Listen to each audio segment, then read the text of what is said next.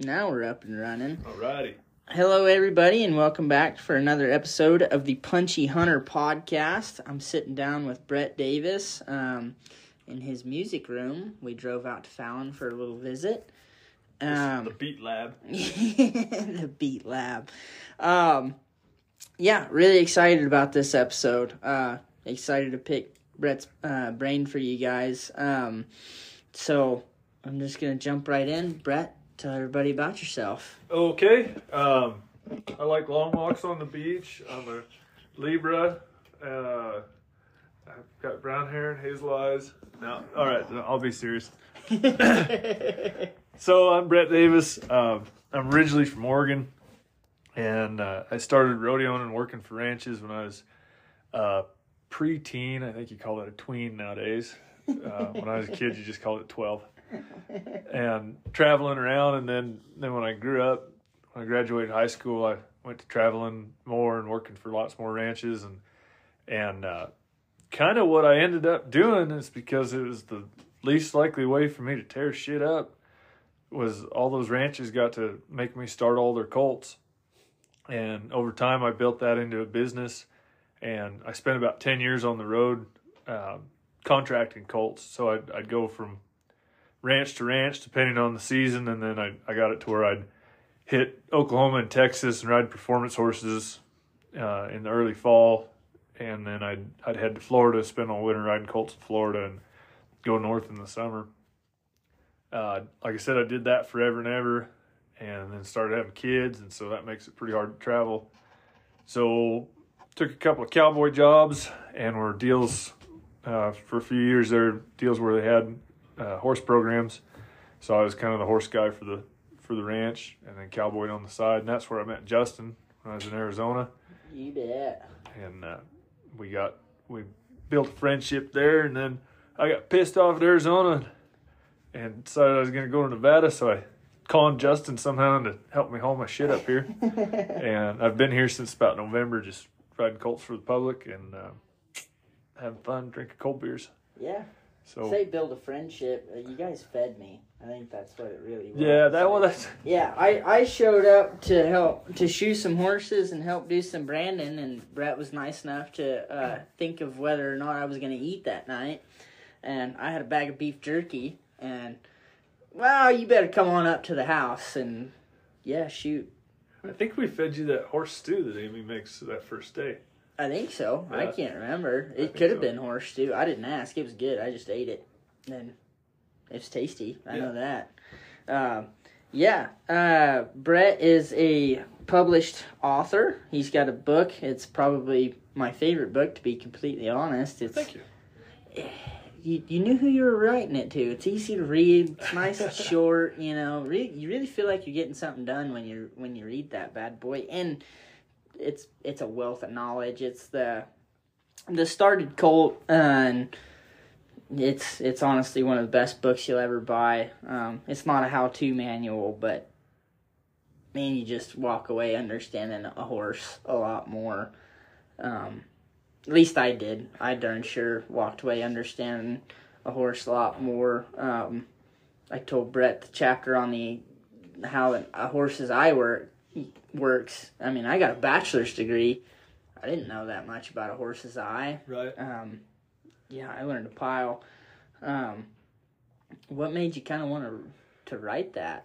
So the the way that all started out, um, well, I guess this is a podcast, so I don't have to make a long story short. It can be a long one. If you want, yeah, whatever you want. the way that all kind of started out was um, there's a variety of things, you know, just going around all over the country starting colts, and and you know that's kind of ate, slept, and breathed starting colts, and uh, along about that time is when these colt starting competitions got to be big enough that I took notice of them. They'd probably been doing them for a while, but I don't I don't have TV or anything. Like I'm, I'm kind of old fashioned in that way, so something has to actually be pretty big for me to notice it's around. So I started taking note of these colt starting competitions, and at first I thought they were kind of cool. Excuse me. First I thought they were kind of cool, and then then I got to kind of looking at the world and, and thinking, you know, that's about all any of these clinicians are doing is is talking about starting colts and yada yada yada, which is great. But you know the the, the three years after you start a Colt's the hard work. You know that's when that's when That's fucking lootly. yeah that's that's when stuff gets tough to do and and and this and that. And so I I thought, man, I want to I want to do that. I want to write a book and talk about that. And but before you can talk about the three years after you start a colt, you got to talk about starting a colt. Um, you know, and like there was a guy in Florida I was talking to around about this same time, and at that time, my wife and I, and then I'd, I'd hire help too. But over the course of a year, we'd put the first ten rides on probably 350 head of colts a year.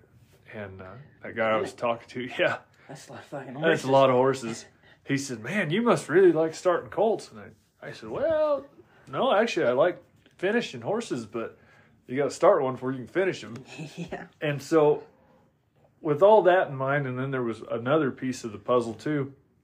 Uh, there was a, an outfit I'd started all their colts for them for seven or eight years, and the, the kid, the oldest son, um, uh, just through conversation, we were kind of BSing around about something. He'd grown up on this ranch, and through the conversation, I realized he really didn't know how a snaffle bit works in a horse's mouth, and kind of no fault of his own. It's just nobody ever showed him, and so I kind of had all that going on in my head, and my wife was getting her wisdom teeth pulled, and I was sitting in the doctor's office waiting on that, and I just started taking down notes of just things that I, I would I would want to tell somebody, and then that turned into whole notebooks, and then I threw stuff away, and I rewrote it, and got kind of obsessed with the whole idea, and it took me like ten years to write it to to actually have something that okay, here's what I can what I can do now. Um, so that was kind of the inspiration behind all of it was was just I, I just got it in my head that it was something that needed to be done that nobody else had really done that I'd ever seen. There's a ton of how to books, There's a fucking pile of how-to books. but my book's kind of a more of a why. Yeah, absolutely, and that's what I love about it so much. And I like, you know, I I love supporting it because you're my friend too. But I love supporting it because it's it's it's good shit. Yeah. it it really Well, I is. appreciate it's just that. yeah. Well, and I'm, I've read it twice now, and it just you walk away understanding the horse and the tools that you use to break one, yeah, and and that gets you a lot further. It get got me a lot further than I ever would have thought it would. You Right. know, I mean, I'll be the first one to tell you I didn't think I needed to know how a horse sees stuff. Mm, I just but once to- you realize how they see, then you go, oh, whoa, well, this is a whole different deal. Yeah, this is a whole whole different ball game. Um, And what I'm most proud of about that book, like when a guy like you that that's ridden ridden a lot and cowboyed and knows how to start a horse and everything says, "Man, I, I really like that book." Like I'm real proud of that, real real proud of that. But where I'm where I'm the most proud is is people that don't have anything to do with the horse culture at all. That that are like you know friends and family and and things like that. When they call me up and say, "Yeah, I read your book just because you're my cousin," and you know your cousin writes a book, you're supposed to read it, but holy shit, I'm a school teacher, and that changed the way I, I'm treating my kids now. You know, because at its core, that book's about learning how to learn more than it's really about anything else. And so I'm I'm really proud of the fact that that uh, that people are able to take some of that information and then repurpose it to things besides for horses. other walks of their life. Yeah. yeah, absolutely. Get and and you can. I didn't even think about that. To be honest with you, and you totally can. It's learning to learn. Yeah. That's all it's about, really. Um. Well, when can we expect the next book? Because I've been asked many a time. Have you? Yeah, I have. I've been asked at least five times when the next one's coming, and I'm like, I'm pretty sure the first one took him a while to write, so I couldn't tell you to be honest. Well, yeah, the first one took a long time because I didn't know what the hell I was doing. Um, because it turns out writing a book's kind of a lot harder than you think it is. but now on this second one, I've you know I've got a plan. I understand how to do it, and I I understand. I know when I can and can't write. Um, you know, there's certain times where you just you want to write and you've got time, but you're just like, nah, I'm not, I'm not feeling it, and and so I don't even try now. Um, but I'm probably well, two thirds to three quarters of the way through the first draft of the next one. You bet. Um, and so, and like in fact, with with the first book, with the started colt, I didn't have any kind of an outline. I just started, Started at the beginning shit, and wrote yeah. when I ran out of stuff to do. You And like, and the last chapter kind of illustrates that. I, I talk about, well, I've sort of written myself into a corner here, and so I, I didn't have a plan for it, which, you know, that's quite, quite totally what the book's about. Have a plan. yeah. But so for this second one, at, at least I know where I'm starting and where I'm ending, and so I can kind of gauge where I'm at. Um, and these these are the kind of works that, and I think anybody will have to excuse me here for it. I, I don't mean to sound. Um, I don't. I don't mean to sound big chested or anything. If this does sound that way, but in in any kind of a craft, and, and you can vouch for this, Justin. Like even shoeing horses you do the best work you can do and then you set it down and you go hmm there's a problem there there's a problem Yeah. there there should have been more of this less of that blah blah blah Yeah. it's the same with books that part of why it took me so long to write that first book is because i rewrote it like 16 times and then and then I, well no i don't i do need more of this i need less of that and finally i was like you know what piss on it publish it the way it is Yep. go for it. And so with this second book, I'm I'm a lot better about going. Well, yeah, maybe I should talk more about that, but that's what I said, and so I'm just going to keep pushing on. So. I I don't want to give. I, I don't want to. Oh, and I don't want to put you in a box on a specific Yeah, date by any means. I- For sure, within the next five years, which is giving giving myself a lot of grace, I'd I'd really like to. Uh, I'd like to be That's a better question. When would you like to have it out? I would I would like to be doing the last of my editing by the end of this year. you bet. and then uh, then after that, once you have it all done and, and ready to to send to a publishing company, um, you're anywhere between between six and eight months for them to do what they do, which I don't really know what it is they do, but I couldn't tell you. whatever it is they Yeah. do, it, there's somewhere between six and eight months. So I, I'd like it to be done in less than two years You bet. be done and ready to purchase in less than two years. And then the third one, I'm actually working on it simultaneously with the second one, but but it's real rough draft outline ideas. Yeah. Um, You think kind of yeah, hope for the same time frame of two to three years after the second book to have that one I'm hoping even faster than that because since you kind of already started it. yeah, this second one it was oh it was damn near a year after the first one came out that I actually started to sit down and write. Yeah. um, you know, I had an outline, I had an idea, I've had for years an idea in my head of how I wanted it, but it, it was almost a year before I actually started to sit down and write it. On this third one, I've got oh several chapters of it written, real, real rough draft, but but written. So uh, You bet. hopefully it'll come out even faster. Sweet. You know, and it, part of what took so long when you self-publish a book, you got to be honest with yourself and go, "All right, my mom's gonna buy this and read it." yeah. you know, and my, my friends and my close family, they're gonna buy it, and, and most of them are probably gonna tell me they love it. You know, but like the average, I think the average sales on a self-published book is like seventy-five copies, and so when I published the first one, I wasn't in a real hurry Yeah. to get started on another one. It's hard work and it's it's kind of it, it was sort of a letdown, you know, when it was all said and done. I'm like, dang, this is a, this was a lot of work for this little old book, and so I really didn't didn't get started. And then it caught on. Of course, all my friends and family loved it, and I was like, oh yeah, that's that's that's About nice what I expected. Yeah. And then you know, then their friends like, oh yeah, well, you know, the same kind of people, and, and you know, but now I'm putting them in the mail and sending them to New Zealand, and and people contacting me from Europe and stuff like that. It's, I mean, it's I'm not getting rich over the book, but it's hit a lick to the point where it's it's worth like spiritually worth Yeah. the effort for yeah. me. It's yeah. it's not you know it's not just the drudgery of oh, I sold 75 copies to my friends I'm going to sit down and put another However many hours. however many hours Yeah. into into another project just to get 75 more sold to my same friends who know what the hell I'm talking about anyway. You know, but when when it's getting to it, I say in that book that the horse industry has provided for me my whole life in one form or another. Um, you know, I, I have I've never made a dollar hardly off of anything other than horse's back. So it's provided for me. It's provided for my for my family. And I say somewhere in that book that if this book will help one person decide to keep to stay in the horse industry instead of taking up tennis or something like that, then then I feel like I've I think tennis was exactly Yeah. you well, there, yeah. there was actually someone in, specifically in mind when I wrote that sentence. Um, but then I, I said, you know, I'll feel like I've I've done a, a part to give back to this, to this industry that's given so much to me.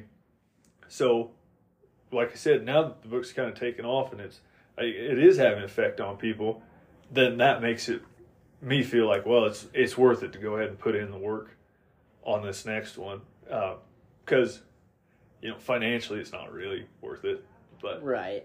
you know, for what, for the amount of hours I put in it, this and that, I, I would be better off to go get a job at night at Walmart. yeah. It would pay me better, but but it's it's worth doing it that that people enjoy it, and it seems to be. uh, You know, nobody sent me a burnt copy of it yet, so no, I I've yet to recommend it to anybody that didn't love it and what I like about it is it taught me a lot of stuff that I didn't get coming into this industry because I didn't necessarily grow up in it. Right. I mean, like I told you, my my mom kind of always had a couple horses around and kind of fancied herself a horse trainer and Right. this, that, or the other, but it was like when I was 18 when I really got serious about it and really Right. decided I wanted to get into it. And I learned a lot of stuff from it that I wish I would have gotten to learn then. Right. And would have probably saved me a few bumps and bruises. I mean, I can't. While I was writing it, I was thinking, God, I wish I had known this thing I'm writing even five years ago. yeah, You know, absolutely. that's that's doing it my whole my whole career. and yeah, it's it's been pretty kick ass to get to be friends with you and get to learn a lot of the stuff and get to read that book and get a lot of this stuff and save myself a lot of headaches and fist fights that I've had in the past because I just know a different I, I know a better and a different way to go about it now. Um, well, cool, right on, man. I can't wait for the second one. For those of you listening who have asked me about when the second one's coming out, because like I said, there's been every bit of five people ask me when the next one's coming. That's cool. There you go. There's there's the time frame that we're that that he's hoping for. Um, the next thing I kind of really wanted to talk to you about, and I got to watch a little bit of it today, is um, just kind of a, a week in your in your program, I guess. You know, Okay. and I kind of like to a horse that comes to you halter broke and not a darn thing else, and maybe a horse that's had some rides and and you kind of get to jump right in the middle of them right from the get go. What's kind of a week? Okay. Well, so like those those three that that you watched me in the round pen with today, they all showed up on Friday afternoon. So I didn't. They sat around. They stood around until Monday. So I started on them Monday. Today's Thursday. Uh, so I I use the circus pole a lot, which some you call it a single pillar, circus pole, snug post, whatever you want to call it. Uh, the first day with with any horse, whether it's halt broke and never been rode or something that, that has been rode or whatever, um, I bring them in there and just teach them the pattern on that circus pole. Um, you know, which the, for anybody that hasn't seen the circus pole, you can probably Google it. I think uh, Zane Davis has got a pretty good video on YouTube about how it works, and I'll have some on YouTube about how it works before long. Still in the editing process on some of those. Um, but it's a real simple tool, but it, it is a little difficult for a horse to learn that pattern. And Justin, after you've watched me do it quite a bit now Yeah, over the last couple of years, uh, you can see why. Because that horse has to guide itself in a sense, but I'm still able to control where it goes. absolutely. And yeah, you don't have like you don't have you you're not out there pointing them. You know, Yeah. pointing to drive. Yeah, they're having to find their own space to go to, but in I'm still able to control the spacer. I, I was gonna tell you, um, little side note. I did really like how that last one, that little gelding, yeah, really liked to use all of that round pin Oh, on his yeah. own. Yeah. He he just went and found it. Yeah. Really liked all that round pin. Where them first two really wanted to to hug on. me. hug on you and not really go find space and and use it. And that little sucker, he's Yeah. The littlest, shortest strided one of the bunch, just about. And he really wanted to get out there and find it. Yeah. And that was pretty neat to watch. That's what I liked about him too, and yet, and it, he was still willing to come in closer where it was hard harder work for yeah. him. And he always had an ear on you. He's Yeah. always paying attention to you. Yeah. But That's a he cool would, he would, he was, yeah, he is a cool colt. But he would go out there and find the space too, and that was pretty neat to watch. But yeah, so first day they just they just learn the pattern. When you know, when I step in and say whoa, they turn back into me instead of away from me, and blah blah blah blah. So there's first day. Uh, second day, we go around the post uh, and we learn about getting hobbled. Again, this is unless I've actually seen somebody ride it and know that person. This is still first second day for for anything, whether they're started or not. Um, learn about getting hobbled. I hobble them. I hobble a single hobble first, so a single leg hobble on both sides. Let them figure out how to stand that way. Then I cross hobble them, or uh, yeah, cross hobble them.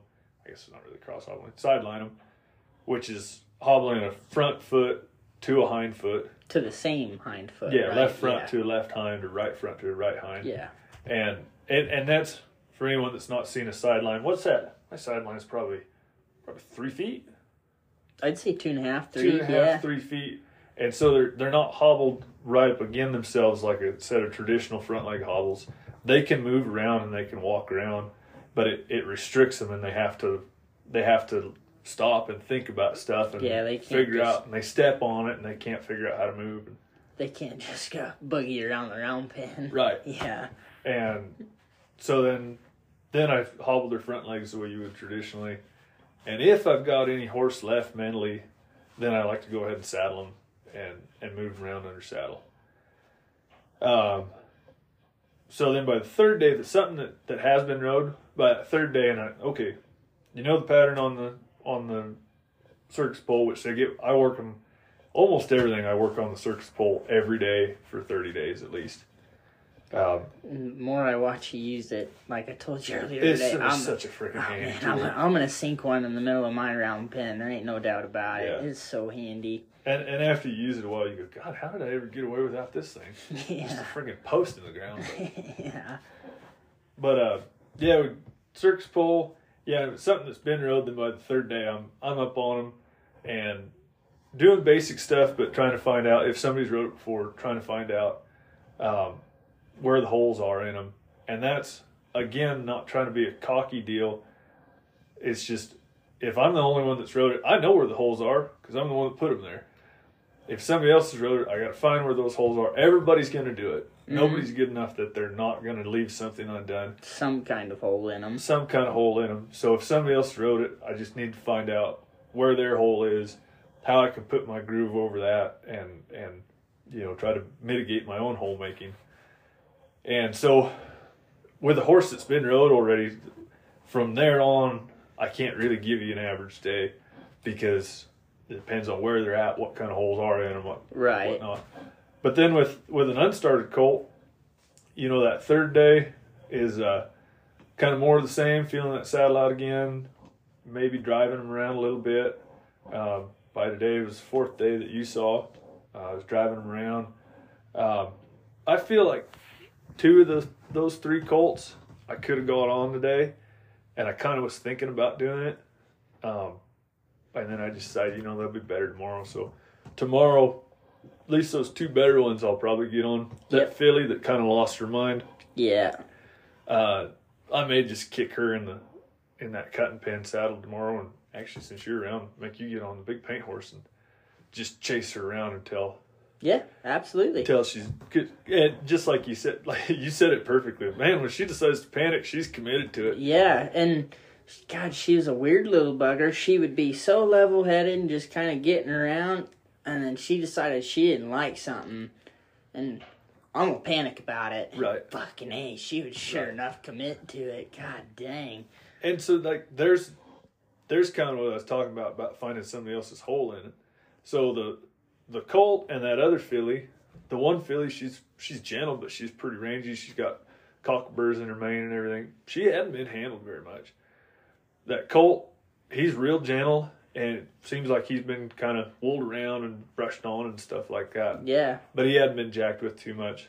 That filly that panicked so bad, I got a, a email a mile long about How much they had done we've saddled her. her, Yeah. we've put weight in the stirrup, and and sometimes she just freezes up and won't go, and we've been doing work above her back, and like all the, and, and pardon me because I got nothing against any of these guys, but all the Clinton Anderson, Pat Parelli, you RFD TV stuff you could come up with had been done to this feeling. She just shut her brain off for those people and just Yeah. just went okay. Well, you're just gonna do stuff. I'm just gonna get over it. And so then that's I've been trying to find the holes in her, and that's the one main one there. I'd given her that freedom to go make decisions on her own. Um, with that circus pole is what really develops that making those decisions on their own, and so that driving, I I bet you the way she was when she came to me, a guy could have drove her around, and she wouldn't have panicked over that because she wouldn't have felt like she had the ability to. You know, she would have felt like they would have stopped her somehow or this or that. I gave her freedom to make that decision and, and make a bad decision, and she did make a, lot of bad decisions. Yep. And, and like you said, she was committed to it, but we just kept. I just kept going. Like, well, just keep making bad decisions till you finally make a good one. Yep. Yeah, and I I really liked how um, I'm glad I watched you ground drive a horse before I tried to do it myself because, like when she would go to making bad decisions and you just toss that off drive, you know that off drive Rather line. try to hold on. yeah, to which is the one that was really making her panic, you know. So for those listening, that's I mean that's the ground driving line that's on the off side of the horse and wrapped around her butt, kind of up under her tail and bouncing off her hocks, if you will. Really wanted to make her panic, especially going around um, to the left. to the left. Yeah, and that left seemed, lead. seemed like the right drive line didn't she, bother at she all. could have cared less going in that right lead, but when she would come around the left and pick up that left lead, man, she was not a fan. Yeah. And I'm glad I got to watch that and watch you just not, well, all right, well, piss on it. I'm going to toss this line. I'm going to let you drag it around and figure out that it ain't going to eat you and Right. make bad decisions until you, like you said, until you make a good one. Right. Well, and, and you know, when we talked about that afterward, I could have. I have enough leverage the way I have that deal set up. I could have sat down on those and, Flopped and her shut over. her down, flopped her over. I had that post right there. You can dally off that post, and I mean, get everything to come to a yield. Uh, but they don't learn anything that way. Sometimes there's situations where that works, but but not very often. And not on her, not on that feeling where No, she yeah. she's already um, She's she's, already gonna- prepared to have somebody do it for her rather Yeah. than think it out herself. And I think she's the type of horse that's going to learn on the move. Yeah, yeah, she's Yeah. obviously a mover, Yeah. and so that's you know, so that's she's in a situation where so now my my typical week as of today is no longer going to be typical with her because Right. I'm dealing with some holes in her that I that I need to patch up before I can do anything else. And, and there was a time where I would have gone, well, I'm getting paid to ride her. Someone will get on So her. I'm gonna get on her and go riding her. The way I think I now is bad about that Yeah. and the way I think now is that no, I'm gonna I'm getting paid to start her, and the people through no fault of their own, they thought they were doing right. They, and I'll talk about that. Bringing one already prepared here in a second, was we were talking about that last night. Um, you know, the, the people put some holes in it. Like it's not the end of the world. It's it's not a big deal. But that's what I'm getting paid for at this point is to make something safe and sound for them to go on with. I think I've got that filly for 90 days. Oh, you bet. So if I if it's another five or six days of jackassing around before I actually get on her, It's not the end of the that's world. not the end of the world. I'll Right. get her, I'll get her caught up. Um, but then the, those other two, they'll go on to a pretty prototypical. Their, their next ninety days will be pretty pretty regular. You know, by the end of this week, I'll be I'll be on them. By Saturday, if not Saturday, by Monday, I'll be in that big cutting pen. That cutting pen's I don't know what hundred by two hundred. The cutting pin shoot, yeah. 75 by 150. Yeah, like it's that. it's not huge by any stretch. Yeah, I actually really like the size of that. Oh, it's pen. awesome He- yeah, pen. he's got it's, yeah, and I like that it's oval. It's not quite square, but it's Yeah. not quite circle. yeah. you can kind of line one out and actually make them. Yeah, they can, and they Yeah. can get ripping around in there, but they never get to where they're going fast enough that it, you feel like you're going to get in a wreck. Yeah. So anyway, that's, that's a good pen. by Monday on on those two horses, I'll be in there, and then really for the probably the next thirty days of their career, I'll be in there at a walk and a trot for twenty minutes, Mhm. and that'll that'll be kind of it. Yeah. And then once once we get along around about forty five days or so, when they're stronger, you know, then I'll go to open circles and try to do some stuff. I've got all that desert right out my back gate there. oh yeah. We'll do some some trail riding out through there, um, and, and they'll go on from there. Um, it's usually for me, it's about ninety days before I start one on a cow, and I think those two will be going home at that point. But they'll they'll kind of just be introduced to a cow by the time they go home. And I think one of my favorite things about you, why I really like watching you ride and want you to teach me, I've been a very firm believer in that you don't have to ride one for two hours to get something Yeah. done. That's And I've met lots of guys that are like, oh, well, if you're not on them for an hour, what'd you even do? right. you know i i've told lots of people the first 10 rides of any horse that i've ever started is 10 minutes long if that Right. you know i just my goal when i get on them for the first 10 times is to get on them get in the middle of them make them turn left make them turn right make them stop without freaking out about it Go And if- stop and turn. That's all. yeah, I and need to do. if and if they'll stop and they'll turn each each direction without freaking out, why why push it? Why Get- get, any more out of it? get off them while they're happy. I'm gonna beat them to the punch and Yeah. give them a positive experience rather than sit there and pick on them. right. Yeah, I and I've always really appreciate because, like I said, I've met a ton of horse trainers Right. that are like, "Oh, well, I mean, if you weren't on him for an hour, did you even do anything?" Right. Well, I mean, I thought I did. Yeah. you know. Well, and, and especially with those little guys, you know, those two year olds and even the, the younger three year olds, um, it's so easy to make them sore. They're not very strong. Yeah. It- I mean, that's a big, 10 minutes is a big day for them. They get four, five, six years old and you're starting them, which I don't do anymore. But there was a time where I, yeah, six years old, I don't care, shrug my shoulders.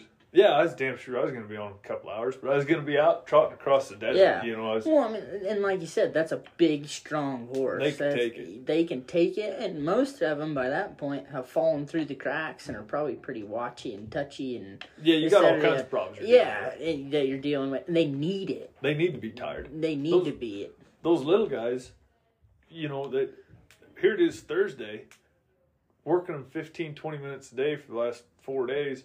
They're tired. Yeah. Oh yeah. I haven't even got on them yet. They're tired. yeah.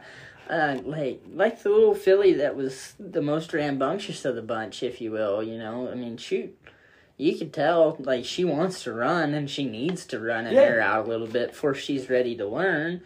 But it didn't take very long. It took No. five minutes. Right. Five minutes, and she was aired out and ready to learn something. Yeah. You know. And so, in that deal, th- this is the way I look at it. And you can't put a number, but I'll just make up some numbers because it's different for every horse. But I figure you've got a- window of opportunity when they're in a learning frame of mind. And- Absolutely. and that may be a 10 minute window it may be a 7 minute window it may be a 15 minute window but for the ease of math let's just call it a 10 minute window and so your x amount of time doing whatever you're doing you know whether it's your groundwork and, and just getting them saddled and kind of moving them off whatever your x amount of time getting into that 10 minute window and then once you're there try to get something done you don't need to get a bunch done. If you can get one or two things done to where they actually learn it in that 10 minute window, then I want off of them before that window of opportunity has closed. I, I want them still in that learning frame of mind when I get off, pet them on the neck, loosen my cinch. If I've waited till I've used my whole 10 minutes up, then then whatever I do afterwards and, and the reward of me getting off putting away, they don't Smooth. it- it's gone. They don't Yeah. remember it. And so that even goes so that goes with two year old colts starting them in a round pen.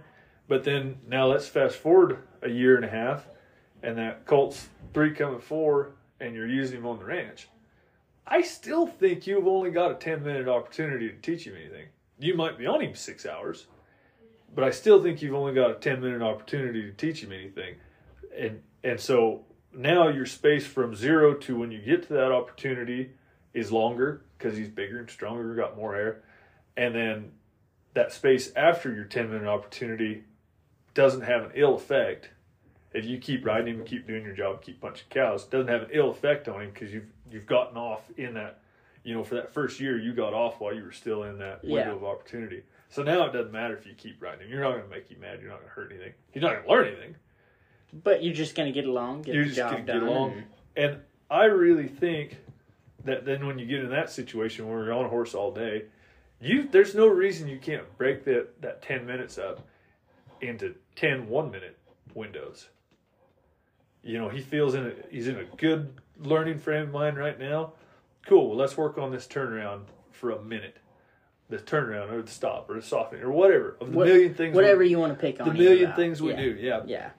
and work on that and just that for a minute, two minutes maybe, and then throw your reins at him and hit a trot again. Go back to looking for cows, and let him think it over and mull it over and kind of figure out what they were up to there. And then they feel soft, feel like they're in another good good opportunity to teach them, and that may be thirty minutes, maybe an hour and a half. Maybe thirty seconds. Yeah, Who knows? Who knows? But then another window, and then let's maybe we'll do something else, or maybe maybe we'll maybe we didn't get much done in that first window, so we'll try it again. In that way, in that way, I think if you do it right, and of course nobody does it right very many times, but the more you do it, the more often you do it right.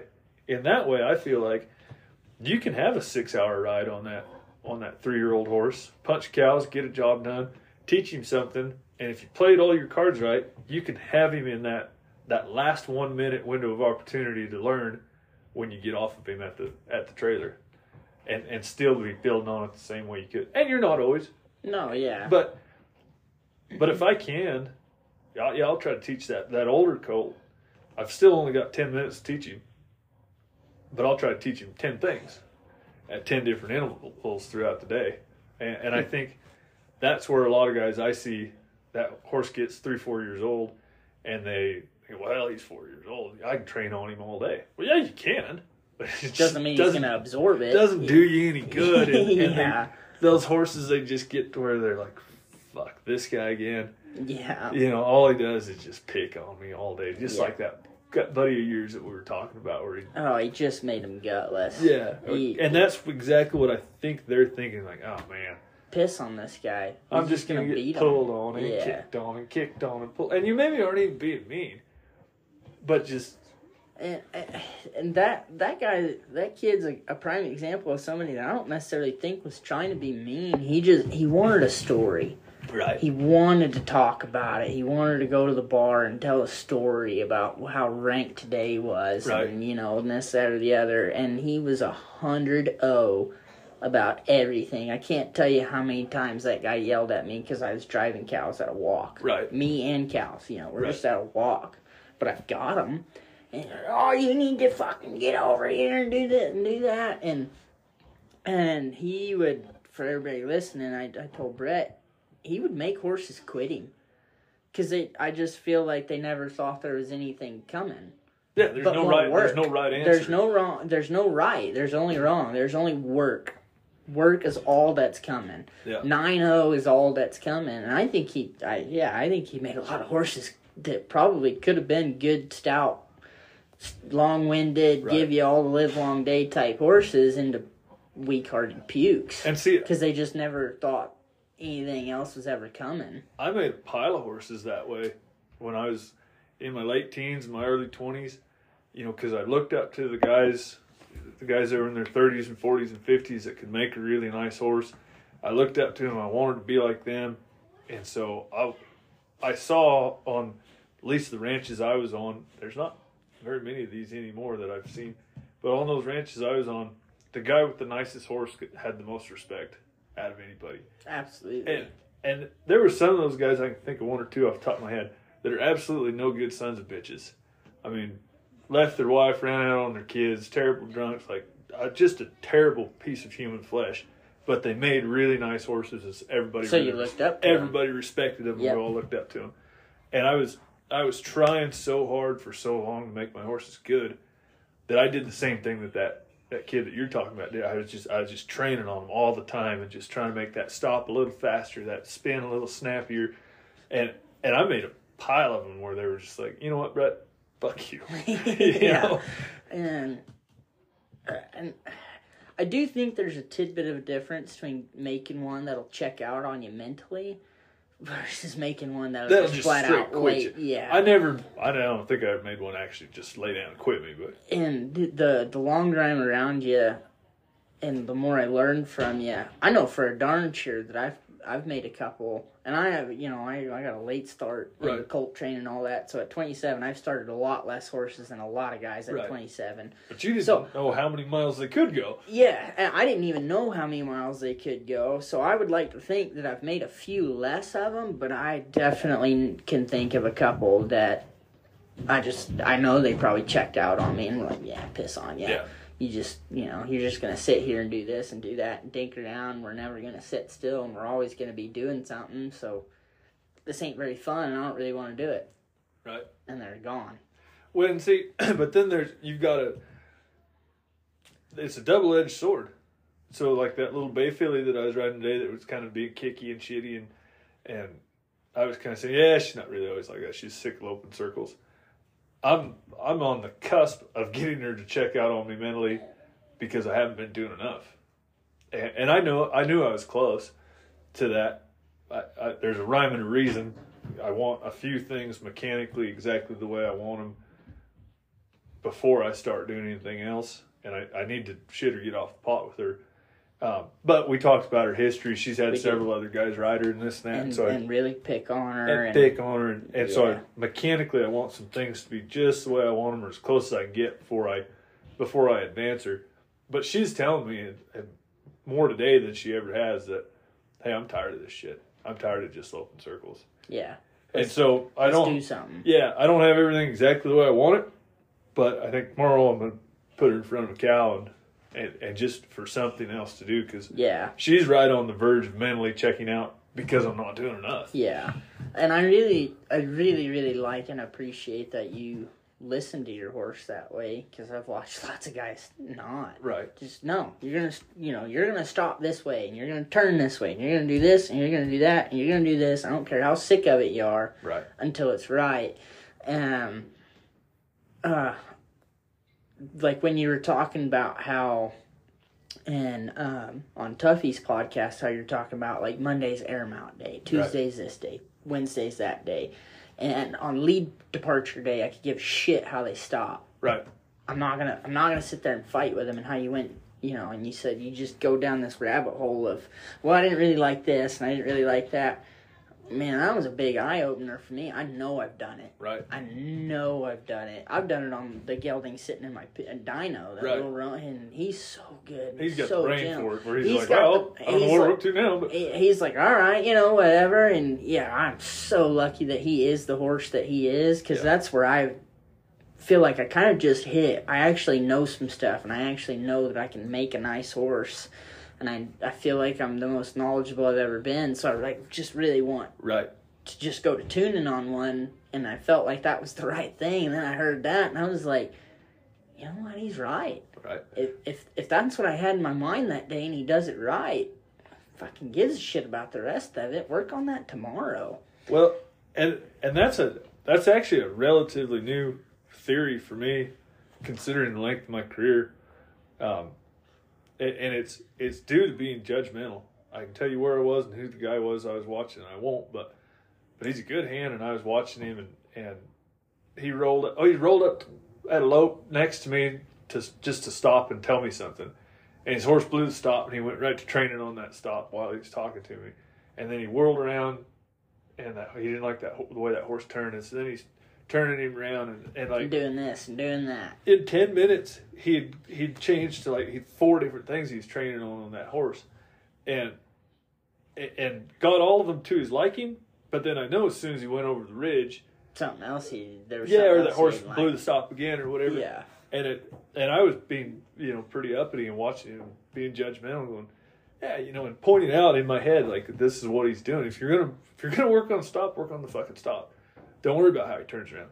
And and then I trotted off feeling like I was pretty cool shit, and then thinking, Jesus, you do that all the time. Holy crap, that's the pot calling the kettle black there, and that that really changed the way I do things. And and I, I can't even plead ignorance because I'd been taught that by a lot of good trainers and horsemen that you just work on one thing at a time. And I always felt like I was. Yeah, I'm working on the stop now, and in here in just five minutes, I'm going to work Okay. on the turnaround. and and uh, honestly, I could plead ignorance. I- Right. I'm one of the few cases that could. I'm not gonna because I thought the same thing. I thought I am working on one thing at a time. Right. I'm working on the stop. Well, and then he was abrasive and pissed me off and didn't want to turn to the right. So then I worked on No, turning now to the right. working on the turn to the right. Yeah. And then I loped him around and he did really good for about 10 minutes. And then he blew a stop again. So now I'm going Back to to work work on on, bound back to working on his stop. And I I am wait, I am working on Right. one thing at a time, you know? And uh, so I'm not even going to plead ignorance because I thought the same thing. Right. I thought I was working on one thing at a time. And man, that out of that two and a half hour podcast, if I wouldn't have heard nothing else, it was awesome Cool. to hear just don't give a shit. If Yeah. you're stopping, stop. If you're turning, turn. If you're lead departing, lead depart. If Right. you're just breezing them out to let them be colts and kick and fart and be dumb, just let them breeze out and kick and fart and be dumb. Right. Don't give a damn about nothing else because I immediately, it was like, I do that to the horse I have right now, Right. let alone horses I've had in the past. And it's a hard habit to break. Oh, You know. yeah, and and I put so much pressure on myself about that little roan colt I have because he's so smart. He's so trainable. He is probably the most trainable horse I've ever rode, and he's mine. Right. I own him. I never have to get rid of him if I don't want to, and that's part of the reason why I bought him. He he impressioned me as a very smart, trainable horse, and I wanted to challenge myself to start to finish a horse. Yeah. I had started horses, I had finished a couple of horses, I had rode a couple of finished horses, I had kind of rode a couple here and there in between, but I had never had a horse start to finish, and I wanted to see what I could do and how good I was at it, and of course I'm a farrier. He's fallen by the wayside again Yeah. hopefully here soon with taking horses again and setting aside a time every day to ride i'll i'll get to kind of go through all that again but honestly there's some stuff i'm gonna i'm gonna get off of him and do with just because i realize I kind of blew past that Right. you know Well, and horses like him will cause a guy to do that, to to skip steps. You know, if you think of it as as a set of stairs, uh, some of them horses will make you take a step every day, or let you take a step every day. Some of them you stay on the same step for several days in a row. Sometimes you take a step forward and you got to take two back because you didn't do it right the first time. That's on you. But some of them will let you skip three or four steps. And you think that's at the time you think that's pretty cool but it's, at some point you'll go shit. Why didn't i just do it? Why didn't i just do that step? Yeah. You know? I mean why didn't i? I mean i drug a tire on that horse twice. Right that day, that very first time I came and branded with you guys, Right. I drug a, it in a small tire. I hadn't even drug anything heavy on him. Right. He had no idea how to log. right He had no idea how to pull at the horn. when it showed that first you Those know, them first two or first three. two or three calves and they figured it out Oh, he he's a smart critter. He figured, like you said, he figured it out. But I just wanted to brand on him, and he was the horse that I had. So I just rode in there, and I knew he would take it. right I knew that he wasn't going to cause a problem and cause a scene. And I knew that I could make up for it in the way, and I thought I did a good job of, I'm just going to rope like 10 tops. I'm just going to rope a couple. yeah I'm going to keep it light. I'm going to keep it simple. And I'm going to get the fuck off of him and pet him and tell him he's a good bastard. right And, and, I, and I did do that, but man, I skipped so many steps right with that horse before I rode him into that branding pen. I if he wasn't as good as he is, let him Could've be a been- could've been fucking wrecked, yeah. wreck. and and i think that's a wise decision going back and doing a lot of that stuff afoot uh, honest to god i think i think groundwork pays off and, and not to say I don't do my groundwork. I'm religious about the groundwork I do before I ride them. I think it pays you more dividends after the first 30 rides. Doing, I, I'll go back and do some of the same stuff that I did before I ever stepped on them.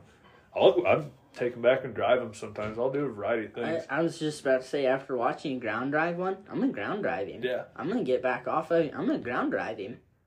That's one hundred percent gonna happen. Well, and he's a great one to do it on too because that, that ground driver is a lot freaking harder than it looks. Just in terms of managing, Managing your your reins. reins and your yeah. Yeah, it's it's harder than it looks, and stuff. may as well be on one like him where It's so gentle. he's you not all tangled up, it's not a big Yeah, deal. you could wrap that suckers all four feet to within five inches of each other, and you're just gonna look at you. Well, now what? You you were when you were asking me about the ground driving earlier today, I I got in the middle of doing something, so I didn't get a chance to talk about this. But I said I had ground drove, and then I didn't for a long time, and then I had my dad do it, and, and I, I liked the results, but I still didn't do it. So then I punctured the lung, and uh, I couldn't ride.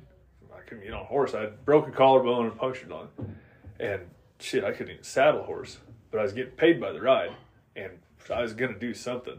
And so I went to ground driving. There's a bunch of fucking broncs.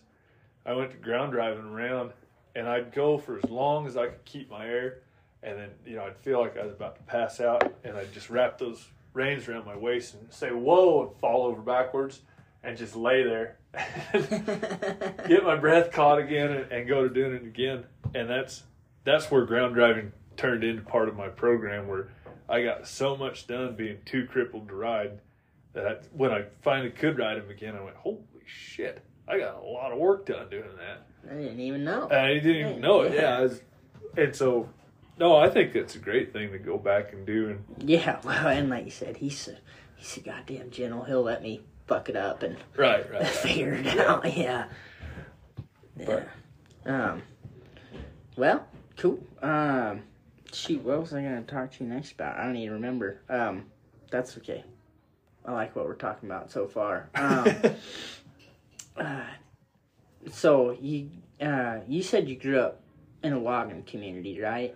yeah, yeah, I definitely remember wanting to talk to you a little bit about that, and we got all the time in the world. So, um, but I know that's kind of a hot topic right now with ranchers and Yeah. hunters alike, and and I like to gear this podcast towards both. So, um, just I don't know. I guess kind of what are your thoughts and opinions on okay. on the old logging?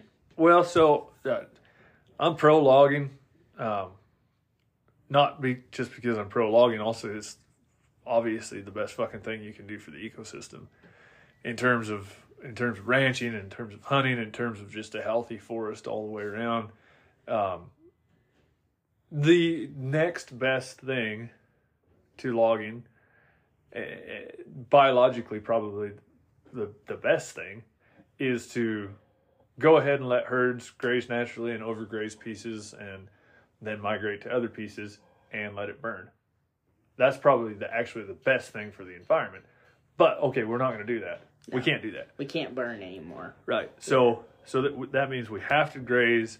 We have to graze um, with a plan. We have to graze systematically, and grazing cattle is the best thing you can do for the country in terms of your deer and elk populations, your your sage grouse, whatever the animals you're talking about. And like anybody with a college education that wants to wants to argue that you- you're wrong. Like you're, you're just wrong. yeah. First, you you've read the wrong stuff because there's a bunch of stuff that that says that I'm right, and two, I've been there, and, and I can tell you. Um, and then it, then in terms of logging, you know, yeah, my grandpa was a logger, had a had a small logging company, um, and and a small. He actually did a cool thing. This was this was long before, like like he, he had a vision of of how this works long before anybody else was thinking about this stuff. So this would have been in like the 50s, 60s, and 70s. He had a small herd of cattle, um, I think like 500 head. Well, uh, so that's relative. That's pretty good. That, yeah, That's it's a good decent sized herd. chunk of cows. Uh, but he didn't. He had the little home ranch, but he didn't have anywhere. He, he didn't have a ranch for that many cattle. but he had these logging permits, and so he would get a grazing permit on his logging permits. Log it. He would graze it first. Oh, graze it first. He would graze it first, and he high high intensive grazing, high intensive shit. You know what I'm trying to say. yeah, yeah. Graze it intensively.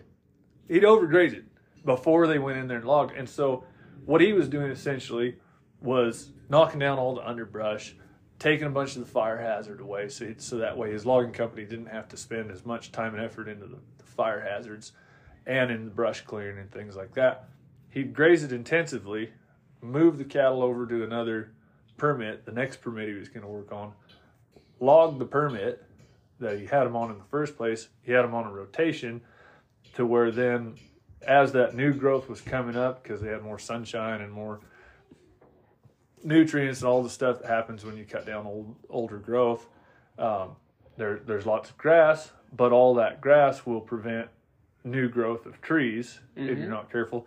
So he would regraze it, and then he replanted. He was one of the he was one of the first companies in the world to start replanting trees on on those uh, on those cuts, especially on the clear cuts.